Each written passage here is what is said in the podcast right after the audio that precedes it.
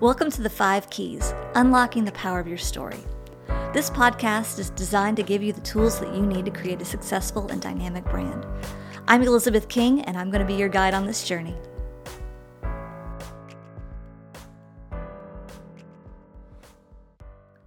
Hi, I'm Elizabeth King, and welcome back to our second podcast. Today we are talking about assessment. Now, assessment is really important because um, most entrepreneurs fear one big thing when they are creating a brand, and that is creating a brand that nobody knows about. We all fear this. We don't want to spend all of this time, effort, money into creating your company and building this brand and launching it, and crickets. That's the worst. And it's something we all struggle with. So don't think that you are alone in this because it happens to all of us. But one of the most common questions I get is how do customers find me? Well, that's that's not really the right question. The right question is how do you create a brand that attracts people that are just like you? How do you find your ideal customers? And how do you help them find you?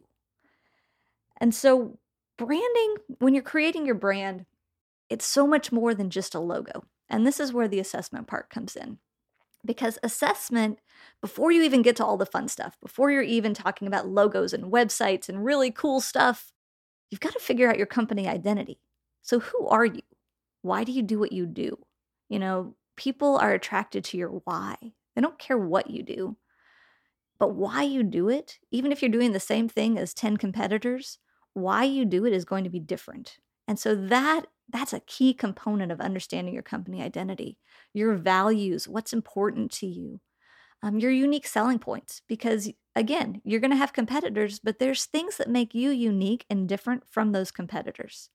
And so when you're creating your company identity, you're creating, you're understanding who you are as a company.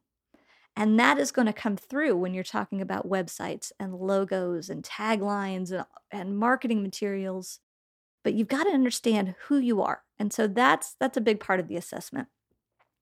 The second part of assessment is understanding your target audience because they're going to be different too. Because what you want are ideal customers. These are the people that are already attracted to your story.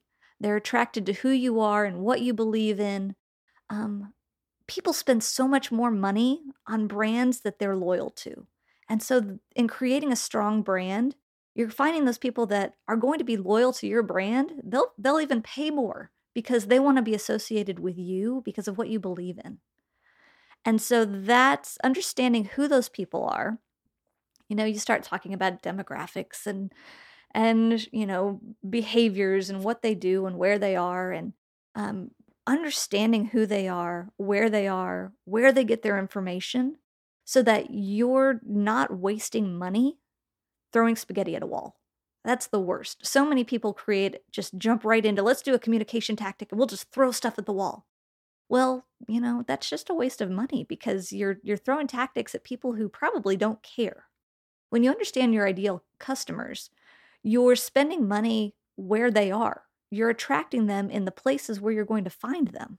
And so it just makes your communication strategy, your your marketing efforts so much more effective because one, you're telling the story about who you are and you're you're getting them excited about becoming part of of something that they believe in. They're believing in your brand.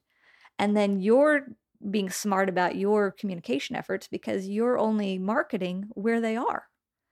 And so that is why assessment, before you get into logos, before you get into websites, before you get all of this, understanding those two key components are huge for building your brand.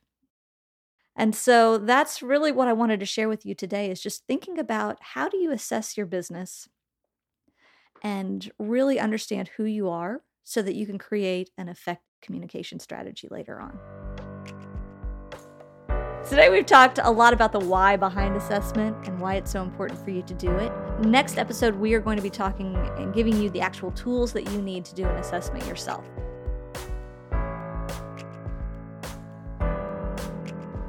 Thank you for listening to The Five Keys Unlocking the Power of Your Brand. Be sure to follow me online at elizabethkingconsulting.com, like me on Facebook, or connect with me on LinkedIn. For more information on branding, get your copy of Branding 101 at go.elizabethkingconsulting.com slash branding101.